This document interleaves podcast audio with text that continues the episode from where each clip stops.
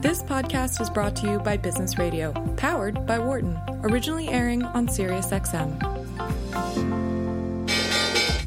Welcome to our Behind the Markets podcast. I'm your host, Jeremy Schwartz. Alongside Wharton Finance Professor Jeremy Siegel, we tackle the latest market trends every week on Business Radio, powered by the Wharton School, SiriusXM, Channel 132. Our guest consists of experts like the world's leading authority on long-term economic growth, Bob Gordon. We will continue to see jobs created rather than destroyed. Former chair of the Federal Reserve, Janet Yellen. I mean, I don't think either of us ever expected that we would live through a financial crisis. Or even the head of the Digital Foundation, Arvind Gupta. The reason that people are talking about India is massive digitization and financial inclusion that we have done over the last couple of years. Enjoy this week's show. Welcome to Behind the Markets here on Business Radio, powered by the Wharton School. I'm your host, Jeremy Schwartz, Global Head of Research at WisdomTree. My co host is Wharton Finance Professor Jeremy Siegel, author of Stocks for Long Run and the Future for Investors. Joining me in the studio today is Liqian Ren, Director of Modern Alpha at WisdomTree. Please note I'm registered representative of Foreside Fund Services. Professor Siegel is a senior advisor to WisdomTree. Our discussion is not tied to the offer of investment products, and the views of our guests are their own and not those of WisdomTree affiliates. We have a great show lined up. We have a guest with us in the studio for the hour. Nir Kaissar of Unison Advisors. Nir, welcome to Wharton. It's good to be here. Thanks for having me. We are excited to to drill in with Nir for the, the full hour. Uh, I just want to remind everybody this is our new live time, only our second live show at Fridays at noon Eastern time. Uh, Professor, we've got all time highs in the markets here. The uh, trade deal is on. It looks like we're going higher. Yeah, uh, you called it. I, it all, I'm looking. Uh, the, my all my all my risk asset markets are green up on my screen right now. Really up surging to highs, and it is definitely on optimism. We've talked so many times that that is the major factor. Fed is not an issue anymore. They got where they want. The market doesn't expect anymore. Um, uh, so in in that way, that that big fear is taken out. Um, uh, the, you know, this the earnings came in okay. Uh, not that much different than w- what it beat estimates, but by about the same as before. Um, this quarter's GDP is looking weaker, but we thought it was going to be weaker. It's looking about one and a half percent on uh, the third quarter, but the market is fine with that as long as there's a, a, a trade deal. It really does want a trade deal. Um, and we, we see really technical strength, uh, as we pointed out in previous weeks, uh, across the world. I mean, uh, Europe uh, in particular, even Japan, emerging markets took a little bit of a a stumble, but is moving back again today. You know, they they basically want uh, they they they want a deal. Um, the term structure is comfortably um, uh, positively sloped now. The uh, three month bill is 155, and uh, the 10 year uh, the 10 year bond is 182. Uh, the 30 year bond is 231, and so th- those are all in the uh, absolute right shape. We got a big calming in the in the money markets, Fed funds right at 155, right at the interest on excess reserves. So, uh, you know, there's no tightness there. Seems like, as we've said they would, the Fed is accomplishing what it needed to do to get liquidity uh, back into that market. Um, and so, as they say, uh, the, you know, the only thing that can throw a monkey in this work is a fall through and uh, and uh, and you know a tightening of the of, of the trade optimism. Uh, but I think Trump wants to make a deal. He still praises the stock market. Um, politically, uh, he knows he's got to get a deal done uh, uh, in order to have uh, a good chance in 2020. Now, you know, there's been a the, the, the, big story for the last decade. I know this is something Nir is going to want to talk about. Has been how growth has led the markets higher. You know, the last three months, you've seen value make a little bit of a comeback. You've seen rates starting to come back. Uh, any sense of your view of where we are in this growth value trade, Professor? Yeah, and and we've we've mentioned this that this might be a turnaround uh, period uh, as interest rates are people getting used to the fact that interest rates are going to be nowhere near where they uh, were? Uh, that getting the dividend is going to be a really important issue for them as substituting for fixed income. And that's a slow but steady rotation that I think we're going to see over the next five years. Uh, actually, now whether it started two months ago or later on, it's it's going to be increasingly the story that uh, financial advisors are going to be talking to, to their clients about how are we going to get yield in in a world where fixed income is you know very close to zero, and I think that that is going to turn around some of these. Now, of course, you know uh, the tech stocks have their own issues, and whether they're going to be you know there's political issues about about the size of the tech stocks, et cetera, and so on. But I think uh, the the economic and financial issues are going to be in favor of the value stocks uh, into the future. Nir? That's interesting. I hadn't thought about that as a value catalyst. Um, that's very interesting. Uh, hi, Professor Siegel. I'd love to ask you two questions, sure. um, if you don't mind. One is, um, and we, me and you talked about this. I don't know if you remember a couple of years ago, and I'd love to revisit it because I think it's so timely. You know, the the spread between the CAPE ratio and the forward PE is very large. I think it's about twelve or thirteen points. It's as large as it's ever been, I believe. And the difference, of course, is the earnings themselves, depending on the earnings assumption that you make. And when I look at earnings growth over the last ten years, let's say since the financial crisis, it seems to me that earnings have grown a lot faster than their long term historical average. Oh, sure. And I'm wondering how you think about that. Do you does it trouble you at all that spread between the CAPE and the forward PE? And do you think that earnings growth, as we've seen it over the last ten years, which is keeping all of this up, is at a sustainable uh, path? Well, it's been extraordinary because we had the biggest drop of earnings since the Great Depression in 2009. So we were starting from the worst bear market and worst earnings depression we've had in 75 years. So obviously, from that low point, we've had extraordinary growth, uh, and it is certainly unsustainable growth, to, to, to say the least.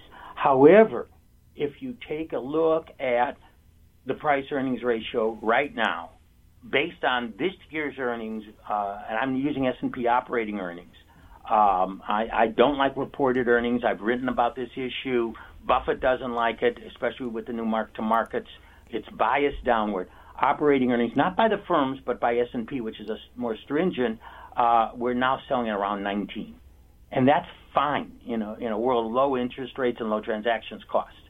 So, uh, yes, the CAPE ratio, I've written on the CAPE ratio why that is distorted because 10 year average, the 2009 data is just beginning to move out and it has pushed that ratio down.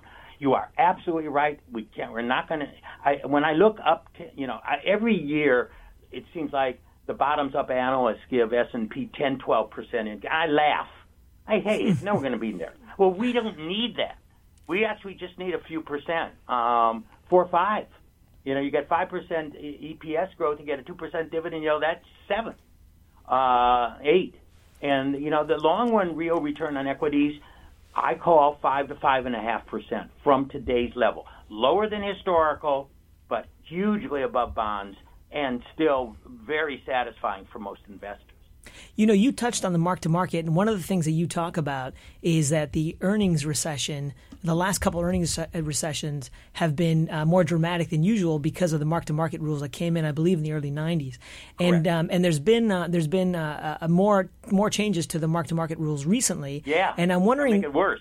Well, I was about to ask you, what does that? What do you think that means? I mean, I think earnings were down fifty percent in the tech bu- bust and ninety percent during the financial crisis. I mean, do you think the next earnings recession is going to look like that? No. Well, uh, first of all, I, I I don't. For the financial crisis, I think is a unique thing that I do not see repeated in in any near term, not in my lifetime, and uh, you know it's it's going to take a long time. I mean that shock and the and the protections that are put in, the liquidity of the banking system is so enormous now. That sort of run on the, those institutions just is not in the cards. I'm not saying there's not going to be isolated bubbles here and there, but that that sort of situation is just not in the cards. You know, going back to mark to market, I mean, you know, Warren Buffett has written about that. He he actually says, you know, now reported earnings are worth worse than worthless. He said, I'm I'm just not I'm not using that to guide any of my decisions. Neither are my people are looking at it. We're we're looking at our own definition of operating earnings, which is, you know, uh, stringently defined. But this mark to market uh, uh, idea and they're only marking certain assets to market. The general rise in the value of a lot of assets that corporations hold are not put in year to year and cushion these one-time hits that many of them take. So, You know, those people are saying, "Oh, you're just worsening the quality of them." They're they're ignoring a long-term capital gains in so many assets that don't get reported under the mark-to-market rules. You only do it those that are impaired or you know ready for sale, and those are not the ones that are the long-term operating earnings. S&P operating earnings. I've, I've been on a record is the best, and that's what I base it on. We're 19 there, not expensive relative to other fundamentals. Uh, Professor Siegel, let me ask you one other quick question, which you I think you are uniquely suited to answer. Because if I'm if I'm not if I'm if I'm not mistaken, you you wrote a piece um, in the early 70s about the whole Nifty 50 phenomenon, yeah. uh, pointing out the, their various valuations and making some judgments about how they're priced and so on. And I'm wondering whether you see any shadows of that in this market when, when you look at growth stocks, but very specifically when you look at the fact that um, within growth, it's been the um, expensive companies with low profitability or negative profitability that have done the best over the well, last five only, years. Take a look at Apple. Um, it's it's got profitability. Look at Microsoft, most valuable in the world, real profitability, reasonable ratios. I mean, we could talk about Netflix and uh, you know, uh, I mean, Google also pretty reasonable. I mean, Facebook uh, and all the. I mean, uh, uh, Amazon. You know, I mean, you know, it's the giant there. It's making money in the cloud. I mean, uh, you know, it's still dealing with everything else, but it's it's it's nothing. Certainly nothing like the bubble we had in 1999 2000 when companies sold for 100 billion and and and were making nothing uh, whatsoever. How about Nifty 50 though? Well, the, uh, so the Nifty 50, you know that that the rose up. I mean, those companies made profits, but they sold for 50, 60, 70 times earnings. But um, we have very few that are selling that way. I mean, maybe Netflix, and I mean, I haven't looked at all of them right. And Amazon, um, uh, both of those have huge futures connected with them. Um, the, the the rest of the tech sector, what is S and P Tech? What is it? Twenty five times earnings? Not sounds, bad. Sounds about right. Yeah, it was. Don't forget, 1999 S and P Tech was S and P Tech. I'm not talking about the internets and all that bubble that didn't. We're never in the S and P. Never in the S. The S and P Tech sector was selling 90 times earnings. Professor, I want to just get uh, one more question here before we let you go. You know, the you talk about the five to six percent forward-looking real returns, and what, you know what's interesting today. Um, if you looked at you know cap weighted, you know, give, obviously has its its set of issues. When you look at something like an earnings weighted version of the U.S. today, there's around a two percent dividend yield and a three percent buyback yield. So you add two and three, you get five percent today with no growth on top about no that. But growth at all. How how do you think when you when you think about that dividend and buyback yield? A lot of people say are well, a buybacks are sort of this uh, very political hot yeah, potato. It's, it's a kind of it's a stealth dividend that would probably be a dividend if we had tax laws that were sensible, uh, in my opinion, uh, and you know didn't uh, tax dividends the way they do and let capital gains ride. Uh, we put those on equal footing, and I made some proposals on that. We'd have much more dividends. Also, if we would correct management option packages that would be dividend plus price rather than just on price, we'd also have a lot more dividends. Um, and that's why other countries in the world who don't have these two things have much more dividends than we do. But you're perfectly right. You want you know, that's why you sometimes do look at uh, dividends plus the uh, buyback yield, which is fine and uh, you're right. You're getting that five percent return, uh, real, um, and then uh, uh, growth is is like icing on the cake. It's a free option. How do how do you think about what that growth rate could be on top of that? Well, um, that that growth rate could be a couple percent um, on growth. One thing about growing companies as a market, obviously, small companies that are in their growth phase, it's a different way to value. Don't use that earnings yield that. But for the market itself, remember growth does require some investment. Not as much as it used to be in capital and plant and equipment, but it does an investment. So you don't get all, you know, people say, oh, GDP growth is going 2 3%. Do I just add that? No, because firms need to pro- provide for that sort of growth uh, into uh, the market. But you're certainly going to pick up half of that. And, and you know, that could easily, on those companies, give you a 6, 6, 6 7% um, uh, yield altogether in, in real terms, and that that would beat the market. Very good. Thank you for this uh, extended market view here today. Okay, we'll talk to you next week. Uh, so we're going to have the rest of the hour with Nir Kaissar of Unison Advisors. Nir uh, is also a columnist for Bloomberg Opinion. Nir has a focus of global markets around the world. Nir, who are your clients? Who are you working with? You know, for people like as your your expertise, how how do you think about managing money and, and, and who the clients you serve at Unison? You know, it's funny. I when I started out, I didn't think too much about who my clients would be. Um, I thought, sort of reflexively, I thought they would be individuals. Um, part of part of my interest was to try to bridge the gap between what I think is the quality of institutional uh, portfolios and what individuals get. And so my early investors were individuals, but what's interesting is over the course of years, I've been doing this for 14 years, the clients have become institutional. So the, most of the assets that I manage are institutional, not individual, which is fine. But um, but I still think there's work to be done in the industry in general about I think bridging the gap between what I what I would consider institutional quality type portfolios and individual portfolios. And, you're unique as having really like a one. You're a you're a solo practitioner in a way. You don't have a big firm behind you. You accomplished a lot with it with little. Well, that's very kind. I'm an inspired loner, some would say, um, and, and, I wouldn't have been able to do it a generation ago. Of course, I mean the reason I can do it is because of technology and computers, and you know, there's. I mean, what what I do now by myself, you would have needed probably 30 analysts on Wall Street to do 20, 30 years ago. So, um, really, um, you know, productivity is everywhere except in the data. So this is That's the, right. This is the productivity revolution uh, at work. So tell tell us a little bit about how you got started at Unison. Where did what was your background before that? Well, so my uh, my undergraduate work was in business. Um, you know the usual stuff: statistics, finance, accounting, that kind of stuff.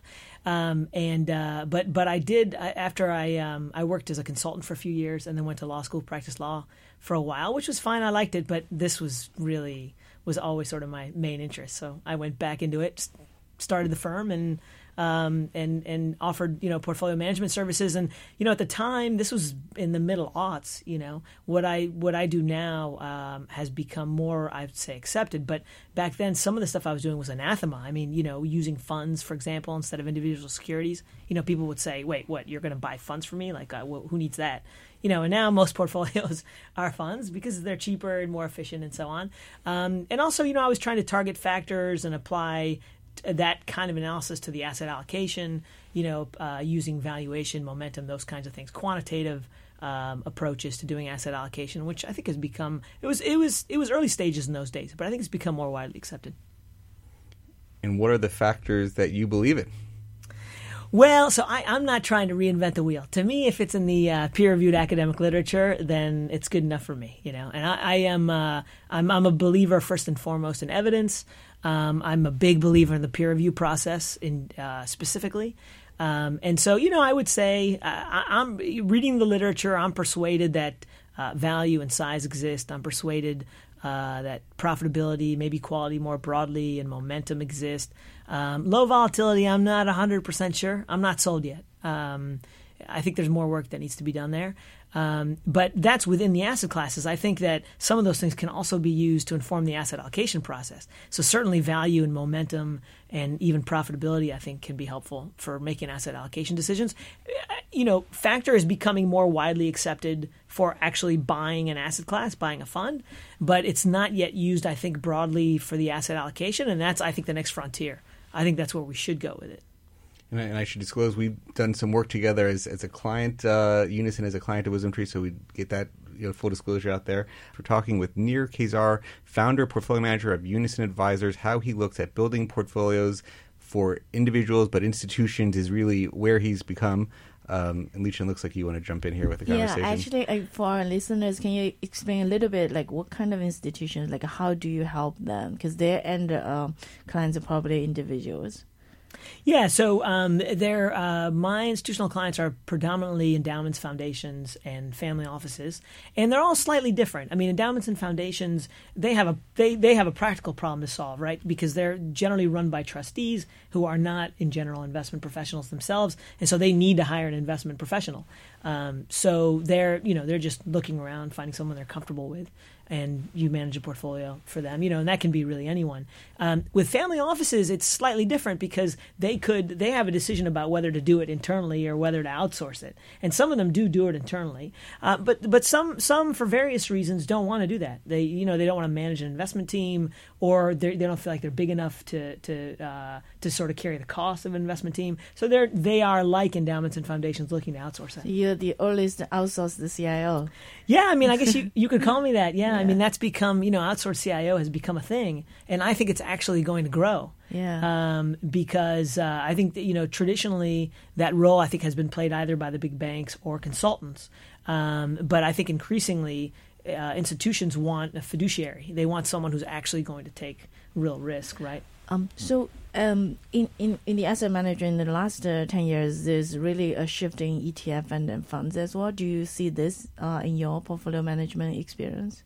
Yeah, I mean, I increasingly, you know, I often say to people, I, I'm sort of agnostic about funds. Um, what I'm looking for is whatever the exposure I want, I want to make sure that I'm getting it in the fund, and I want to get it as cheaply as I can, or you know, reasonably cheap. And you know, what does that mean? I mean, if you're buying the market, obviously that's easy, right? You just buy the fund, you look at the expense ratio, and you just buy whatever's cheapest. But if you're looking for a factor fund, if you're looking to buy a value fund or a quality fund or momentum fund, it's slightly more complicated because you have to know how much of that factor the fund is actually giving you, right? And 10, 15 years ago, we really didn't have the tools to do that. Now the tools are becoming, thankfully, are becoming more ubiquitous. Not perfect, but but um, you know there are there are various tools that you can. I think Vanguard recently rolled out, for example, a tool on their website. You can just plug in a ticker of a fund and it'll tell you what the factor loadings are. So that's the first thing you have to do: figure out what's in the fund, and then you can go to cost. But the, the more important thing is to look at it and see what it is that you're buying. I just want to say we also have this similar tool. At Wisdom Tree. oh, I'm sorry, I didn't realize that. Okay, and Wisdom Tree. Yes. When you think about that value quality tilt or value size tilt, maybe more in particular, it, it, we started with Professor Siegel that it's been a growth led, large cap growth led market. Talk about how you see those global market returns for the last decade and, and how that makes you either question exposures, want to lean into it more. What do you think? So this may be a little bit controversial, but um, when I look when I look at the data, when I do a deep dive into the data, and I look at what's happened over the last ten years, but very specifically over the last five years, what I see is a huge anomaly in the data, and I think it's something that we're not talking about enough, and I think it's something that we will talk about a lot. Um, once this period passes, and I do think it will pass. And what I'm referring to specifically, and I touched on it a little bit with uh, Professor Siegel, is that um, over the last, fi- like I said, over the last five years in particular, the segment of the market that has done the best, if you look at global stocks, is U.S. large cap, high valuation, low profitability. And when you think about that, we're talking about a very, very tiny intersection of the world, right? Value in the U.S. has been horrible. Small cap in the U.S. has been horrible. International and emerging has been horrible. I'm really talking about the small subset of stocks. And the question is why? What is driving this? What's your answer? And I think the answer is everyone is trying to find, and Professor Siegel said it in his answer. Everyone is trying to find the next Amazon, Google, and Facebook. It's un, there's no doubt in my mind that we are living through a period of great innovation combined with social uh, with, with the uh, social network effect, and that's going to create huge scale for some businesses. And I think everyone is trying to find that business. And whether it's WeWork or whether it's Uber or whether it's right, we can Peloton or whether it's we can talk about many of these firms. Um, investors are chasing that what I what I call glamour stocks, or if you want to refer to them as lottery tickets. And the thing is, some of them will win, but many of them will not live up to their expectation. And I think when that when that when that sets in, I think you'll have a rotation back into more balance, into international, into emerging, into value, into size. And I can't tell you when that's going to happen, but I think it's going to happen relatively soon. And maybe, maybe the WeWork burst is the first shot. That's interesting. So when you think about the last two to three months, and and really I think everything turned like the end of August. And now what's interesting is it correlated with rates spiking, a little bit of China trade deal going better, which I think is what started the rates going higher. WeWork came around a similar time where WeWork was testing the market, trying to go public. They got very disappointing valuations, and that the question is why was WeWork a tech company as it is? That's a whole other question, but. Uh, so, separate question.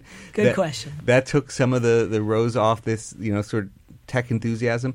but it, it sort of correlated the rates changing, rates moving, really moved financials, and it really, and then there was the other tech underperformance. Like how how should tech move with rates? And uh, certainly there's a link between financials and rates, but why do you think that was so interconnected? Well, you know, I'm not 100% convinced that there's a that there's a connection there. I'm not saying that there isn't, um, but it's possible that it's that it's certainly what's happened over the last three months is, was coincidental. And I am I, I think that the uh, you know we're all trying to find explanations, right? And I think um, uh, particularly when it comes to explaining what's happened in the overseas markets. And in my opinion, um, the interest rates, trade, those narratives I think are overdone. And I and I'll tell you why very briefly. One is, you know, there's the zeitgeist of the day seems to be that lower interest rates push up asset prices, which has certainly been true in the U.S., but that has not been true anywhere else in the world. I mean, if you look at Europe, for example, and Japan, you're talking about zero and in some cases negative interest rates, and yet asset prices in general have not, are not high. Um, valuations on stocks have not expanded there. So if this were a rule that we could rely on, or at least mostly rely on, you would think that we would see it somewhere outside the U.S., but we haven't. And generally speaking, the same thing is true in emerging markets. You have you have um, you know the rates there are not as low, but still asset prices are on the floor. So, I so I, I don't I don't know that there's a correlation there. The um, the trade war I would say the same thing about. I mean, you would think that a trade war would impact both parties, right? A U.S. and China trade war, but in general, it's the Chinese stock market that's taken the taken the brunt of this, and not the U.S. And I'm not sure there's an intuitive reason why that should be.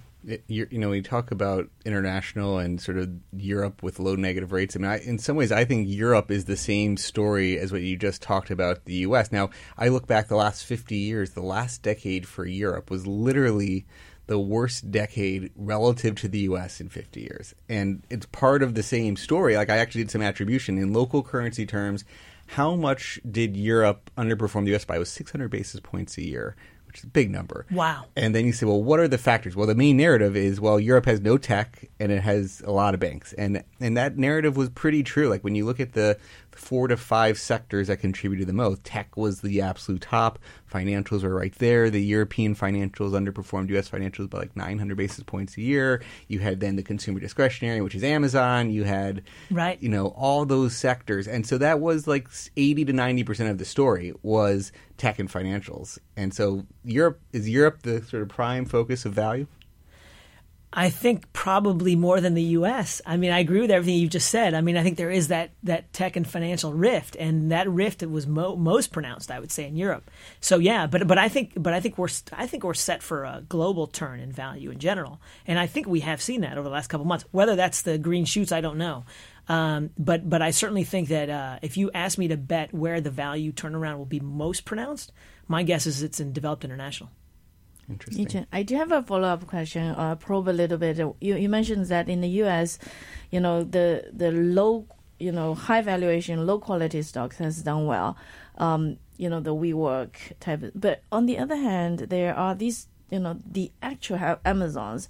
They are high quality stocks, but they also low valuation. You know, uh, do you see these set of companies which have you know proven themselves to be able to generate earnings, but their valuation is also very high, um, like to be a little bit different from the, the, set of companies you mentioned about you know like the WeWorks. Well, yes, but only only uh, only looking backwards, not looking forward. Um, in other words, you know, I wrote about this in my piece yesterday for Bloomberg. Is when I look at Am- Amazon is so interesting because if you said to me, "Give me your short list of rules for buying stocks or equity investing in general," I would tell you three things: profits, governance, and price. Those are basically my three ironclad. Right, going back to Ben Graham and and, and Dodd and Graham. Um, and when you think about Amazon, Amazon for most of its life, it went public in 97, I believe, violated all three rules. I mean, you have a company that was low profitability or negative profitability for most of its first 20 years. You have a company that's basically run by Jeff Bezos, who is a king in all but name, as far as I'm concerned. Um, so very little governance there. And then you have, um, and then you have the price, which it was very, very expensive for a long time. But if you had put ten thousand dollars into Amazon when it went, it would be worth close to twelve million dollars. So here's a company that violated all the rules and made you rich, right? And the question is, is that the anomaly or is that the rule? And I would say to you that is the vast anomaly, and it can only be seen in advance. If you were looking at it, uh, you know, beforehand, if you were trying to make predictions, I think you would the data would say to you that Amazon is a bad bet. But this is the issue: is that is that when investors see how Amazon has turned out, it gives them confidence that they can find the next Amazon. And so, in my opinion, what's happened over the last five years is the chase is on. Everyone's looking for the next Amazon, and someone's going to be right, but a lot of people are going to be wrong. What do you think about one of the things you know I think about and as we think about what are these growth stories what can they persist? And you, and you mentioned a few names of these platform type companies like an Uber, a Lyft, Airbnb. How much do you think their operating models changing? Is a different economic business model sort of asset light just very different way of building a company with very different gross margins, very different profitability metrics, like so that they have these high fixed costs, but then they can really scale and much faster margins or higher margins and more profitability if if they do get to scale. What do you think? Well, that's the theory for sure, and that's what everyone's counting on. I'm 100% certain. Um, I have two skepticisms around that. One is I think we're learning that the it takes a lot more people to run the robots than we ever imagined. I mean, when you look at the number, you know, a lot of people that use Uber or Lyft or whatever, you know, they're, you know, to them it's technology, right? They just they dial it up on their phone and a car comes. But I mean, Uber has thousands of employees and not drivers. Thousands of employees are actually, you know, and when you point this out to people, people say, "Oh my God, what do you what do you need all those people for? This is a technology platform." But what we're learning is you need a lot of people to run technology. Ironically, and so the question is, what is scale? Um, you know, I think when we first thought about this, we thought scale was a lot sooner than where these companies are now. And now it's it's not clear to me that they can ever reach scale. I mean, it's possible, for example, that with an Uber, that you're just not going to get to scale unless you have uh, driverless cars, and obviously that's a whole another leap. So I, am not 100% sure that um, that scalability is as easy in, in these businesses as we first imagined. Hmm.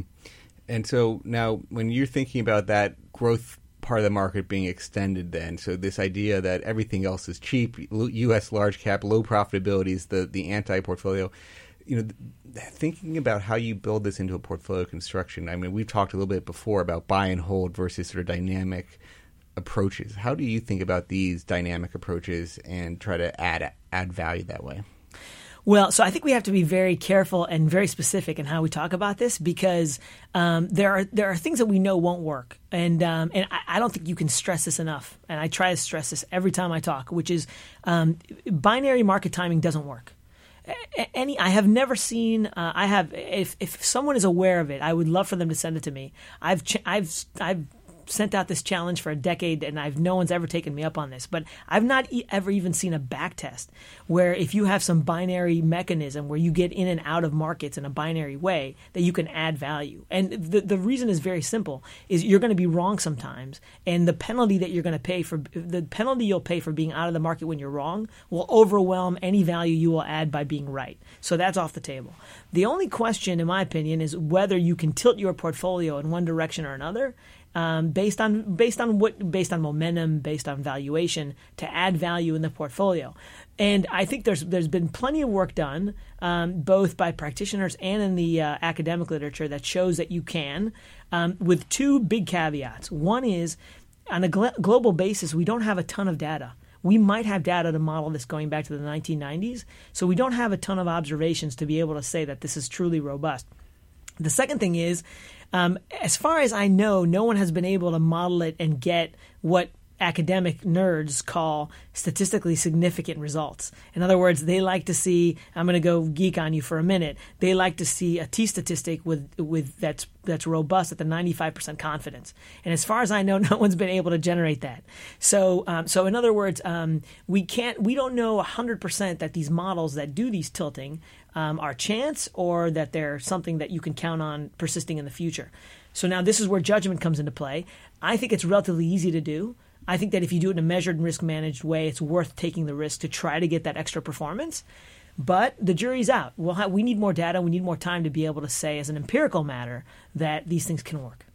Now you've been doing it for portfolios for ten years. So how what are the qualitative tilts that you've been employing in, in your factor timing type approach? So I favor uh, valuation and momentum. Um, I like value because value is uh, is we have a lot of evidence to back up value as a phenomenon, and it's also intuitive, right? I mean, things that are cheap, you know, it's the old buy low, sell high. I mean, things that are cheap should go up, and things that are expensive should go down, and they do. The problem is they can take a long time to do it, and you might want to jump out of a window before you even get paid, which is, by the way, what's happening now, right? I mean, value investors have been suffering for a long time. Um, well, so we, there is some anesthesia for that, and the anesthesia is momentum.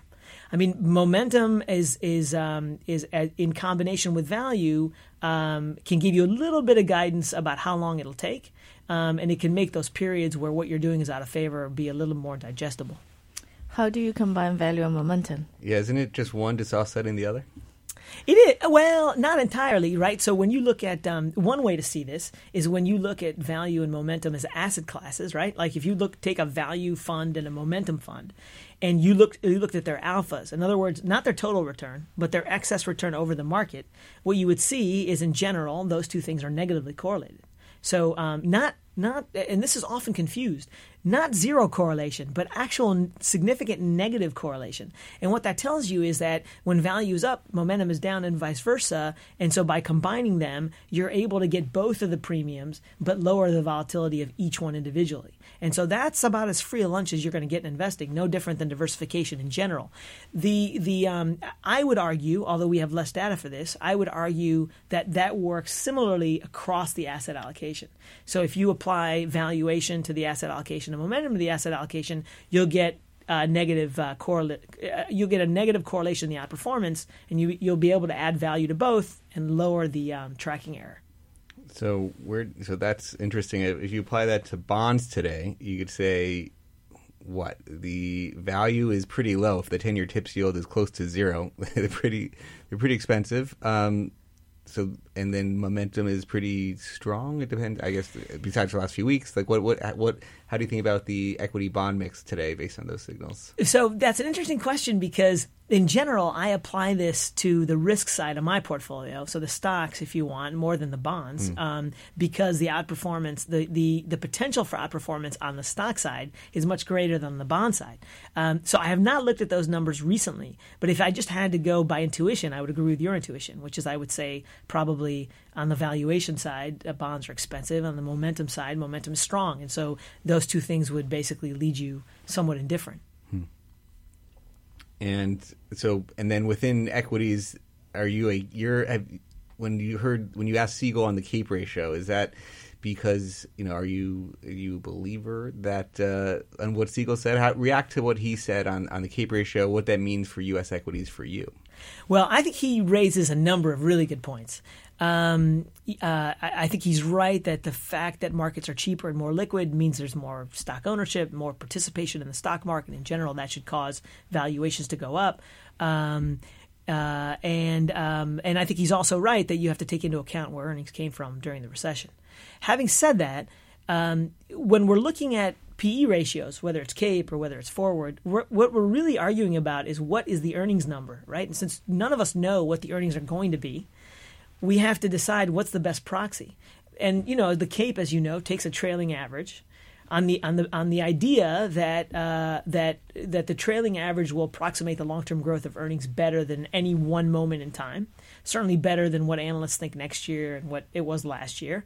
Um, but in general, if you in general, what will happen is, especially during bull markets, is the CAPE will bring the earnings number down, and analysts, of course, like for the earnings numbers to go up, and so there will be a divergence between those two things.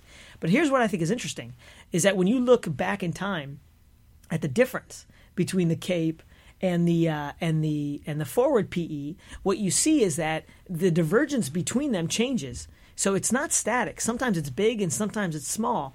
And in general, when that divergence has become big, it's it's trouble. I mean that that divergence is big today. It was relatively big before the crisis. It was big before the dot com bust. It was big before, in the Nifty Fifty era. You know, when that thing spreads, um, what that's telling you is, in general, that analysts' expectations for earnings are too bullish. And when they become disappointed, everything has to reprice and stock prices come down. So I'm not telling you that that will happen, but I'm saying that from a risk management perspective, if you're looking at this as a risk manager, that's one of the things I think you ought to look at the spread between the CAPE and the forward PE. And right now, that spread is big. We're talking with Nir Kaissar, the founder and portfolio manager at Unison Advisors. Unison Advisors, and so, so Nir, hearing the spread is is is high. Are you lowering U.S. equities? Is that the conclusion? I have been, and I've been suffering greatly for it. Um, in general, when I look at uh, you know capital market assumptions, expected returns over the next five, seven, ten years, I can't help but feel that you're going to get you have to expect a higher return from developed international and emerging than the U.S. And I just decided recently just to look around and see what everyone else is saying about this. And I looked at um, you know J.P. Morgan and research affiliates and Morningstar and um, I'm sure I'm forgetting some GMO. You know, I just folks who put their expected returns up on the internet for everyone to see. I could not find a single one that had a higher expected return from the U.S. than either developed international or emerging. And I was struck by that because so doesn't that mean the U.S. is going to outperform? Yes, right. That's what you would take away from that. But um, but it does at least raise. I mean, I don't think that, right? But but you know, it's interesting. If, everybody's saying the same thing. That's it. If everyone's saying the same thing, it must be the other thing. I think the more interesting question is what explains that. I mean, you you you know, people have the same model. It's like the valuation models are what all these people are are are. Everybody's using a similar philosophy of it's these valuations that drive that long term return. So then why aren't these views reflected in their portfolios? I bet you if you looked at the portfolios that come out of these institutions, you would still see home bias. You would still see that most of the assets are in Mm-hmm. the US. So if their conviction is that the return is going to be higher overseas, why isn't why aren't their portfolios reflecting that? Well, is that is that dealing with the clients? Do they give you pushback if you want to?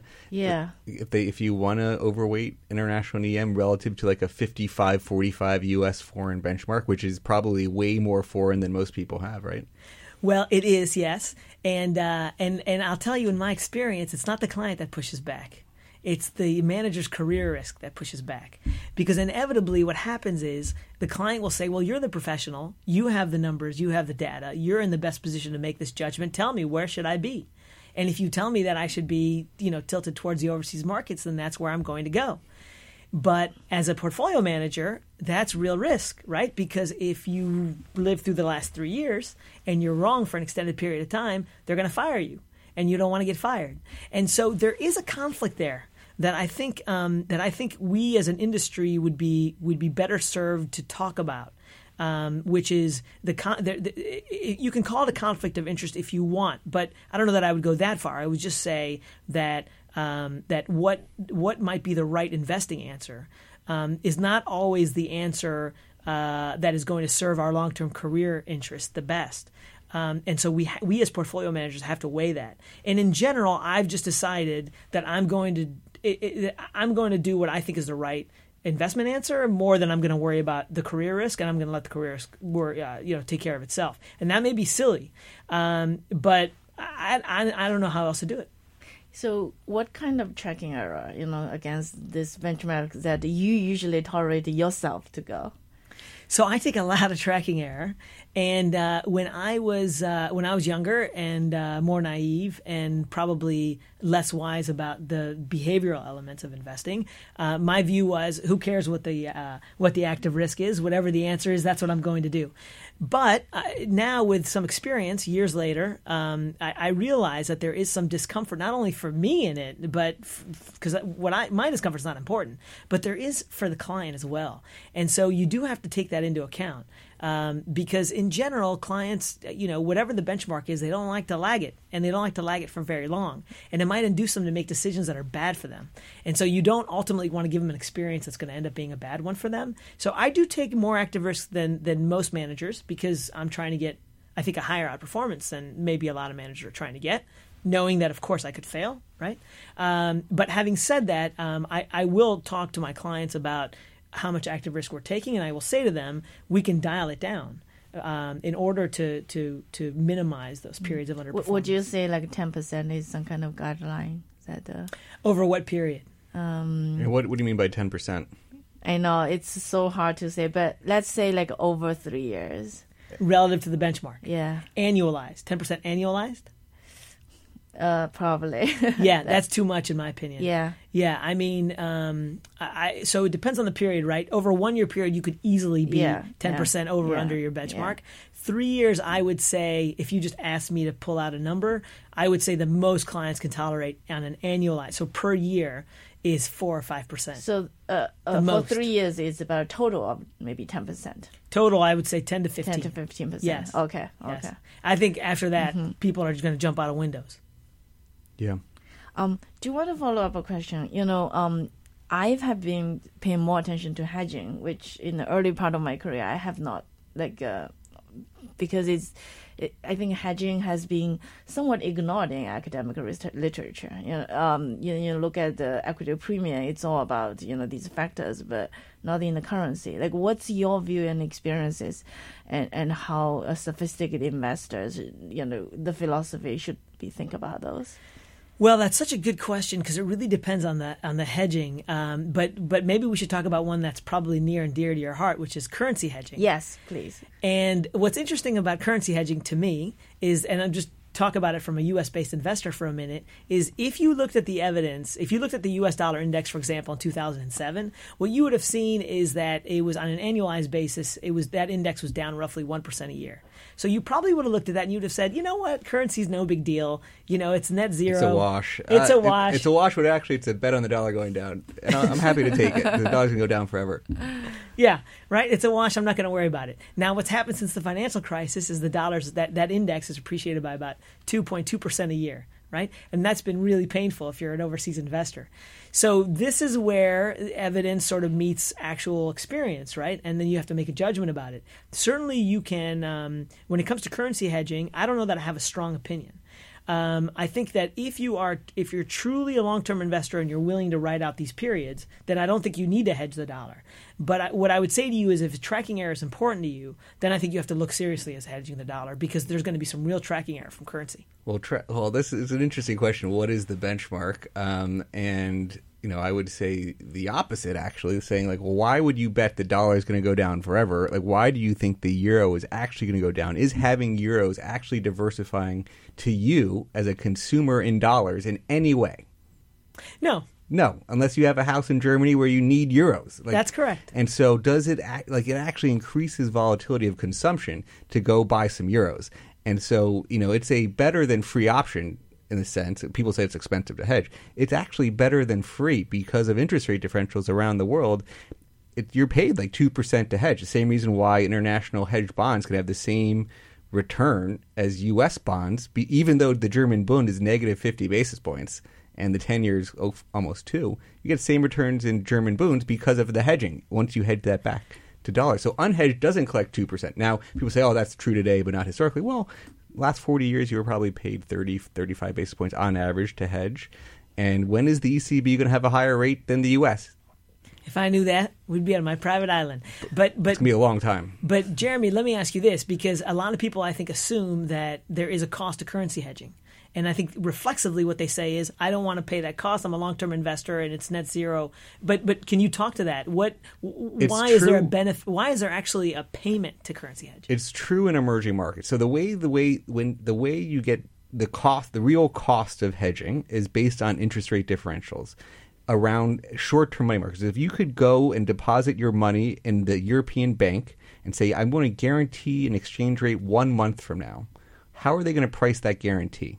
They're going to price the guarantee that if I was in the U.S. bank earning two percent and I'm going to move all that to a European bank, we're going to charge me 40 basis points. How do you think they're going to price it? They're going to say it's charging me 40. I could earn two. It's like a two and a half percent cost, you know, to guarantee. Well, if, for, for, you're you're paid two and a half to to go to to. It's going to cost you to be 40 basis points in Europe. You get paid two percent here. To guarantee that difference, you got to reflect that two and a half percent interest rate differential. So, if you could earn 10 percent risk free in a Brazilian bank, as you had historically, versus only two percent here, they're going to guarantee it's going to cost you eight percent to hedge the real, when you can earn ten percent in a Brazilian bank, right? So that that interest rate differential matters for how much you pay, and so now rates in the EM have come down, so even the cost to hedge EM, which is a true cost, they tend to have higher interest rates. Those have come down. Fed has been raising rates generally, you know. So, but that cost in EM is down, but you're still paid two percent in the developed world because the U.S. has higher rates than everywhere else. And I think that's that's too little appreciated. But do you ha- were there? Um, I have a feeling you had other hedges in mind as well, right? Um, well, yes. Uh, also, um, I think uh, you know the market neutral, right? Like uh, um, or long short, uh, you know, premiums. Th- those are areas where in alternative products, where, where investors has you know has starting to be warm, warming to them, but not, not yet. I would say. Uh, uh, like, what's what's your view in those areas? Well, I think it's a function of what's the uh, you know what's the objective, right? Like what's the what what is what you're what are you trying to accomplish in your portfolio on a standalone basis? Um, you know, in general, over time, um, the if you look at a market neutral relative to buying the market, you're going to expect a lower return. The only benefit is going to be a lower volatility, right? Mm-hmm. And so the question is how much. It's almost like an insurance. It's almost like buying insurance. How much do you value that lower volatility, and how much of the of the return from buying the market, uh, from owning the market relative to a market neutral fund, are you willing to give up in order to get it? And in general, I would say, and this is probably because we're in a bull market, but in general, I would say that investors don't have a lot of appetite for that um, now, what's made this interesting from a portfolio perspective is that interest rates are on the floor. So, you know, if interest rates were at more normal levels, that's normal. Who knows what normal is? But the historical averages, right? Then you would probably say market neutral doesn't make a whole lot of sense mm-hmm. because I'd rather not take that risk and just get my five to six percent from bonds and I'm done. Now it's a whole different story because the spread is a lot bigger. But the question is, are you going to replace your bonds with market neutral hedge funds? And I don't think there's a lot of appetite for that either. So this is where I think market neutral has a problem. It doesn't. It, it, people don't want to replace their bonds with it, and they also don't want to give up the return from the market. So where does it go? It goes to how you need to get efficient use of capital, and you get using leverage to dial up your bond exposure with equity is something that we focus on a little bit. Yes, yeah. so that's that's you, the you answer, need, right? You need to find ways to make room for those diversifiers, but it, you don't want to lose your bond exposure. It's a, it's a tough one.